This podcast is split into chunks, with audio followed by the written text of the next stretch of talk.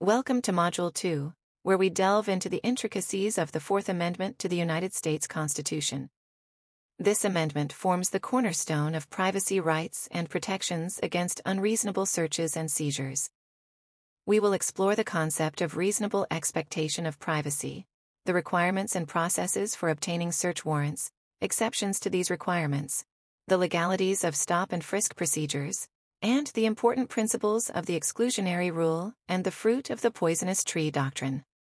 Let's begin. Search and seizure. Reasonable expectation of privacy. The Fourth Amendment protects individuals against unreasonable searches and seizures. Central to this protection is the concept of a reasonable expectation of privacy. This expectation exists when an individual exhibits an actual, subjective expectation of privacy. And society is prepared to recognize that expectation as reasonable, objective. Illustrations of reasonable expectation of privacy. In one's home, personal property, or private communications. In enclosed spaces like dressing rooms or private offices. In personal data stored on electronic devices.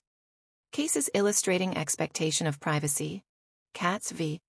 United States, the Supreme Court ruled that the Fourth Amendment protected a person's conversations in a public phone booth. Carpenter v. United States, the court recognized a reasonable expectation of privacy in the location data of a person's cell phone. Warrant requirements. A search warrant is a legal document authorized by a judge or magistrate, allowing law enforcement to conduct a search of a specific place for specific items. The process and legal standards. Probable cause. The officer must show probable cause, a reasonable basis to believe that a crime has been committed, and that evidence relevant to the crime is likely to be found in the place to be searched. Sworn affidavit. The officer must provide a sworn statement detailing the facts that establish probable cause. Specificity. The warrant must specify the location to be searched and the items to be seized. Judicial approval. A neutral and detached judge or magistrate must review the affidavit and issue the warrant. Exceptions to the warrant requirement. There are several situations where law enforcement can conduct searches without a warrant.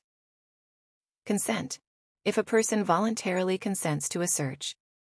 Plain view doctrine if the evidence is in plain sight of an officer legally present at the scene. Search incident to lawful arrest.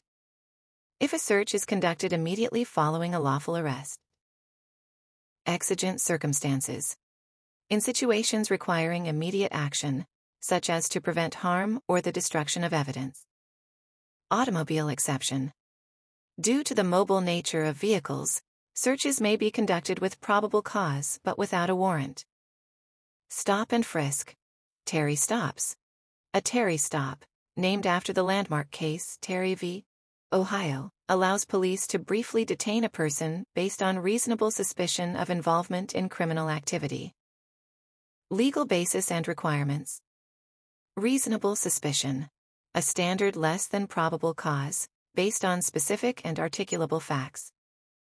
Limited scope. The stop should be brief and limited to the purpose of confirming or dispelling the officer's suspicions. Pat down for weapons. If the officer reasonably believes the person is armed and dangerous, a pat down for weapons is allowed. Reasonable suspicion. Reasonable suspicion is a legal standard, lower than probable cause, that is based on specific, articulable facts and rational inferences. Examples of reasonable suspicion a person matching the description of a suspect in a recent crime. Evasive or unusual behavior under certain circumstances. Visible indications of illegal activity.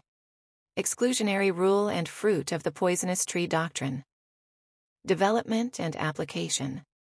The exclusionary rule prevents evidence obtained in violation of the Fourth Amendment from being used in court. Historical development. Originated in Weeks v. United States and was fully applied to state and local law enforcement in Mapp v. Ohio. Fruit of the Poisonous Tree Doctrine This doctrine extends the exclusionary rule to evidence indirectly obtained through illegal searches or seizures. Application Evidence derived from an unconstitutional search, the poisonous tree, is typically inadmissible. Exceptions and limitations. There are exceptions to the exclusionary rule. Good faith exception. If law enforcement acted with a reasonable belief that their actions were legal. Independent source doctrine. If the evidence was obtained from a source independent of the illegal activity. Inevitable discovery doctrine. If the evidence would have been discovered inevitably by legal means. Attenuation doctrine.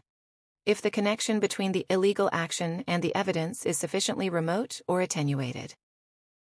Conclusion of Module 2. In this module, we have explored the Fourth Amendment's critical role in balancing law enforcement's needs with individuals' privacy rights. Understanding these legal principles is essential for anyone involved in the criminal justice system, as they guide the actions of law enforcement and protect the rights of individuals.